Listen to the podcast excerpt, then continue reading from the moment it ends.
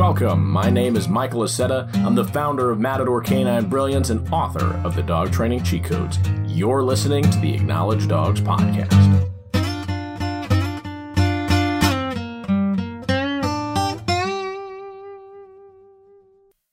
Bringing a new dog home is absolutely terrifying if you've never done it before.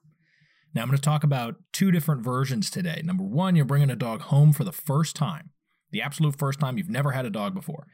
And the second is going to be bringing a dog home into a house with a new dog. Okay, I'm probably going to do another episode more about how to have an, your older dog or your current dog interact with your new dog. So I'm not going to talk about that too much today although I will tackle it a little bit later on in the episode. I'm going to talk about what I would do if I were to bring a new puppy home today or an older dog home today. I'm going to walk you through all of the thought process of it and what you need to look out for, and then I'm going to actually walk through it with you as if I had the dog. So stay tuned for that.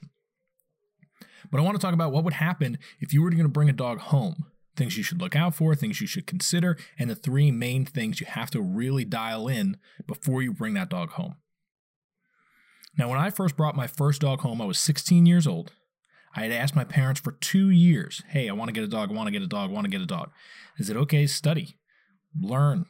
Like you, you have to prove that you can handle a dog and that you'll take care of it. And I said, okay, I could do that.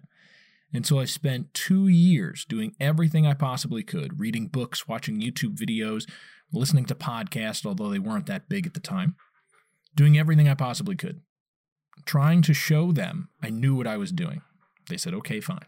Two years go by, I finally get a dog. 16 years old at the time.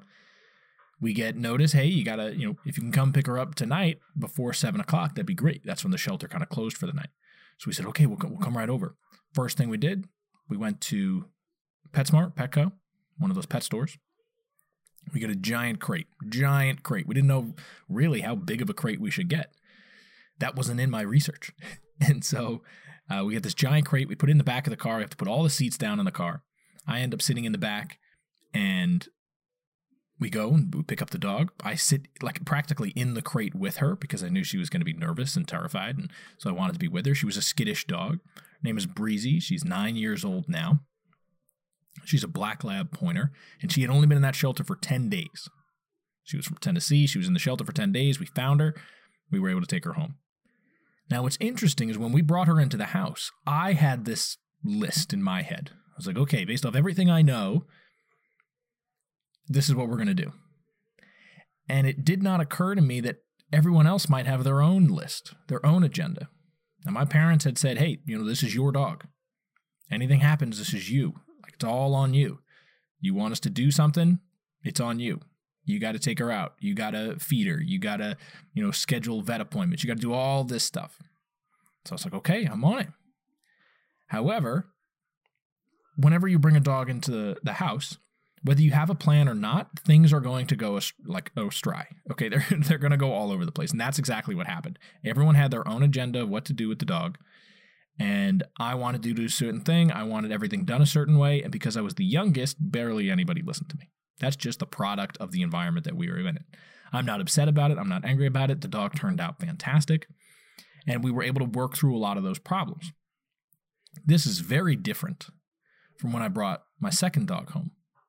Now, when I brought my second dog home, I was in an apartment off campus. That's where I was bringing him to. They were not being introduced together, they got introduced much later on. But I was bringing Hawk home. Now, Hawk was rehomed from another owner when he was four years old. I was I was taking him when he was four years old. They had previous issues with the dog they couldn't handle, and they were looking for somebody to take him that was going to give him a good quality of life. Do activities with him, training with him. He loved being outside. He wanted to play fetch, all of this fun stuff. And I was like, I'm the perfect person for that. I'm a professional dog trainer. I love doing those things. He's going to have a great life. And at the time, although I was young, they were like, okay, you know, if you can take care of him, here you go. Now it's different between Breezy and Hawk. Breezy at the time was nine months old. She had the very typical young dog problems, right? Doesn't really know about the crate, uh, doesn't have many manners, doesn't walk on leash nice. Hawk was very different. He walked fairly well on leash. He was rarely ever on leash because they would go hiking and stuff, but he walked nicely on leash. He understood the crate, He understood how to focus and pay attention, and he loved playing fetch. So we already had some things going for us. When the owner gave him to me, he gave me the crate, he gave me the food. He said, You know, this dog only eats this food. We've tried for years. He doesn't eat any other food. This is the food he eats. So they gave me a bag of that. They gave me his crate. We put him in the crate, and I set up what I'm going to talk about later in the house, how we need to set things up. And I went to go open up the crate. This is after the owner had left. And he starts snapping and snarling at me. This is very different from what I experienced with Breezy. Breezy had loving and, and kindness in her eyes when we met. Hawk, although had met me and played with me a bunch of times, was now in a new situation, an older dog, much more confident and sure of himself. And when he was confronted by a new person saying, Hey, you're going to come live with me, I'm going to open up your crate and you don't know me, he growled at me. He snapped at me. It took me about three hours to get him out of the crate the first day. We eventually gave, we got rid of that crate that he was in because that continued to be a trigger. If he went in that crate and you went to open up the gate, he would snap and snarl at you. I believe the crate was just too small. There's a lot of things that, that go into that. That's a whole story. But essentially, I had completely different interactions with bringing a dog home. Breezy was nice and sweet and calm, and we had to worry about building up her confidence and teaching her the basic fundamentals. And Hawk, now I had an aggressive issue that I had to work through, and we eventually did. So there's three things that you need to consider when you're bringing a new dog home or you're bringing a dog into your home where you already have other dogs. Number one is going to be management. What did I set up when I brought Breezy home? Well, I had the crate set up. I had their their place set up where they were going to live, right? It was going to be in the living room. We had to slowly introduce the rest of the house to the dog. It wasn't going to be able to go upstairs or downstairs. We had to test even can the dog walk upstairs? Had no problem going upstairs. Okay, cool. It's been exposed to stairs because it's a younger dog. I don't know what it's been exposed to. We had a fence outside. I had to get a long leash. We had to have plenty of treats. We had to have different food to see, okay, what we don't know her uh, if she's allergic to anything. We don't know if she'll develop a rash. We don't know any of those things. So we need to figure out a lot more because she's young and we don't know any of her history. But when we brought her home, there was management in place. Now, I did not do this next part management wise means is everybody on the same page? Are we all together on this? All right, we all have to be together. That's also included in management. Think about upper level management. They want to oversee everything. You are the boss. You are the leader. If you have family and friends involved, you have to oversee everything. You got to be upper level management. Every tiny little thing has to be controlled. Every tiny little thing has to be managed. When I brought Hawk home, first thing that we did, we set up his space, we set up where he was going to be. I did very, very similar to the first dog. Okay, we're going to set everything up. And then I got the food schedule ready. Okay, he eats from this time to this time. This is normal for him. If I need to change it, I'll slowly change it to what I want to do because I don't want to stress him out too much. I also had to understand he's an older dog, so he has a routine. He has things he's accustomed to. So I need to know what that is and slowly transition in it into my lifestyle. And then I was confronted with the aggression. Okay, now I have to learn how to manage the aggression. Is he crate trained? Does he know how to wear a muzzle? He didn't. So we had to teach him how to wear a muzzle just in case because I didn't know what was going to happen. I wanted to be prepared 100% of the way. I know he loves cheese. I got that information from the previous owner. So now I can use cheese to train him. All of that kind of background history, as much as you can get, will give you information that sets up the training for success. So that's the first one. You got to manage everything. I mean, everything, tiny little details. The things that you don't think are going to be important are definitely going to be important. So the more information you can get, the more planning you can do, the better it's going to be. Number two is your game plan. Why did you get a dog? Why do you want a dog? What do you want to be able to do with your dog? What do you want to be able to do on the weekends? What do you want to be able to do daily? What do you want your dog to do when you're doing other things? All of this plays into it. When I got my first dog, Breezy, I wanted a companion. I wanted a dog to lay with. I wanted a dog to hang out with. She had a good temperament when we saw her in the shelter. She had a little bit of energy, but other than that, she was fairly relaxed. She was loving, and that's what she does now. She runs around the backyard, plays a little bit with toys. Very, very rarely will she play with toys. She'll kind of thrash them around and then stop. She doesn't play fetch. She'll just lounge around all day. Right? She does bark at some things, but other than that, she's a relaxed dog. That is not the same reason I got Hawk. Hawk is excited. He loves the ball. He wants to do stuff. He wants to be outside. He wants to engage with you as long as it's playing. He's not a cuddly dog. He will not sit on the couch and cuddle you. That is not Hawk. And so I got both of those dogs for completely different reasons. When I was younger, I wanted a dog as a companion. I still want Hawk as a companion as I got older, but I wanted to do more with him. I wanted to go on adventures with him. So, what is your game plan? What do you want to be able to do? I knew at a younger age I'd be in school and at work constantly. So, when I brought Breezy home, she needed to be relaxed while I was at school and at work. Otherwise, my parents would kick the dog out. When I got older, my profession became dog training. I needed a dog that was willing to work all day. Demonstrations, agility, all of that stuff. So, that was my game plan okay, I'm going to teach Breezy how to be relaxed and calm as best as I possibly can at the time with the information I had. And with Hawk, I'm going to train him to be exuberant, excited to do certain things.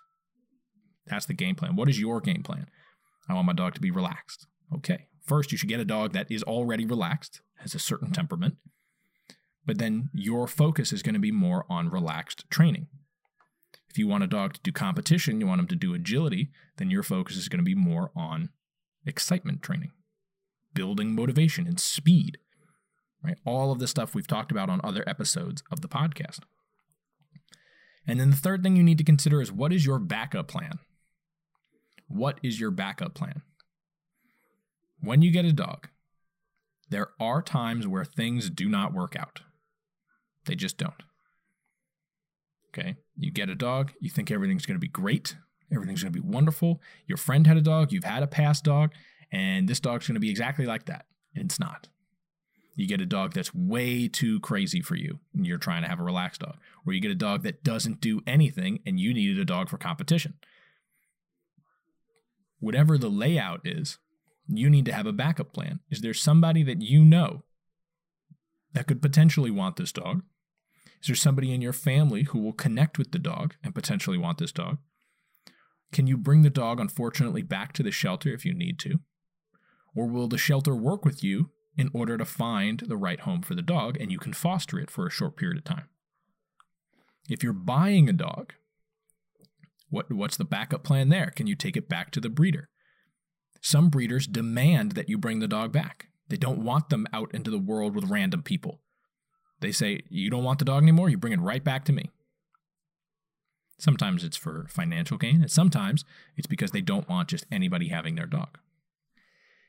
Because their dog could be bred and all, all that kind of stuff. There's some logistics and politics involved in, in breeding of dogs. But what is your backup plan?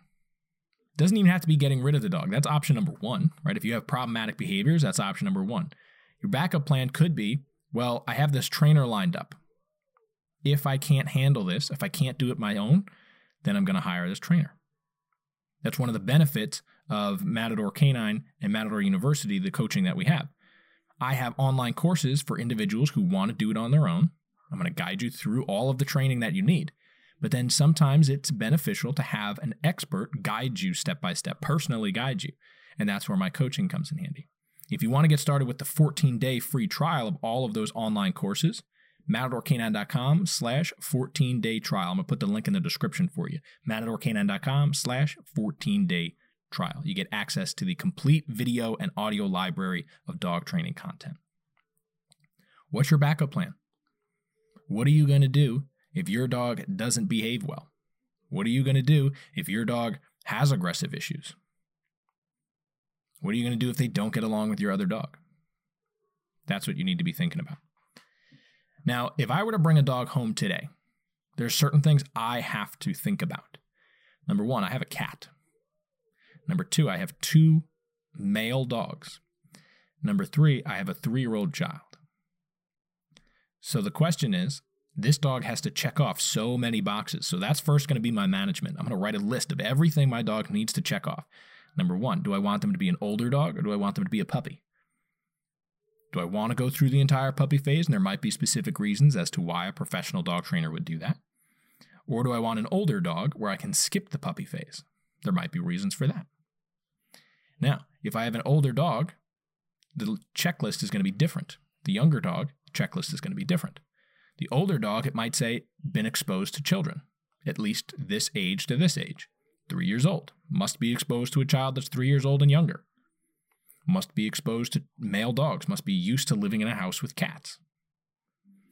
Right? And the other side, puppy, doesn't need to be necessarily used to children because it's a puppy, so I can teach it that. Doesn't need to be used to dogs, I can teach it that. Doesn't need to be used to cats, I can teach it that.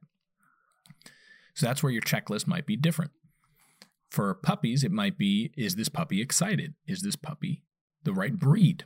Is this puppy have a lineage of excited ancestors, right? The breed line. Is it going to be a dog that does what I needed to do by the time I needed to do it, right? A dog could mature and become five years old and finally start to come out of their shell. But if I want to compete in the next two years and I get a puppy and I start training, then it better be ready by the next two years. And this is, you know, professional dog training thinking. Not everybody thinks like this. The average dog owner is not thinking like this, right? You're not thinking, okay, I'm going to get a dog, and in two years they got to be perfect. This is just what the dog training industry thinks about. So if you're getting into that kind of world, understand that that is the reality. Some people get a dog, doesn't work out in the first two years, and they give the dog to somebody else. That's very common in the industry. But if I were to bring a dog home Let's say I'm bringing a puppy home. I'm probably going to get a puppy that has medium to high level of energy. And I'm going to get a puppy because I can control every aspect of the training and I don't have to focus on fixing problematic behaviors first. Right? I don't have to worry about reactivity. I don't want to have to worry about uh, past experiences that the dog may have had that now I have to fix first and then start the training I want to start. If I was going to compete in agility, I would want a dog like a border collie. I would want a dog like a Jack Russell, something that's medium to small size, honestly, and medium to high level of energy. Smaller size, I already have two dogs. I don't want to have to get a new car just to have a third dog. Does that make sense? Can you see that? That is the management I'm talking about. You have to contribute, I'm sorry, you have to consider everything that's going on. The fact that my car really only holds both my dogs, my cat, and my son, and I can't put anything else in the car. I can't put a third dog in the car. And my son has to stay in a car seat, so that takes up an entire seat. Right? He can't sit in the front. That takes up an entire seat. Both kennels for the two other dogs takes up the other half of the car and the trunk.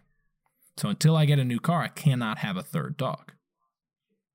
You might not have thought about that, but now I'm, I'm glad I've mentioned it because that might be something that stops you from getting a dog. You have a sedan and you already have one dog. How could you possibly have a second dog? You might need an SUV.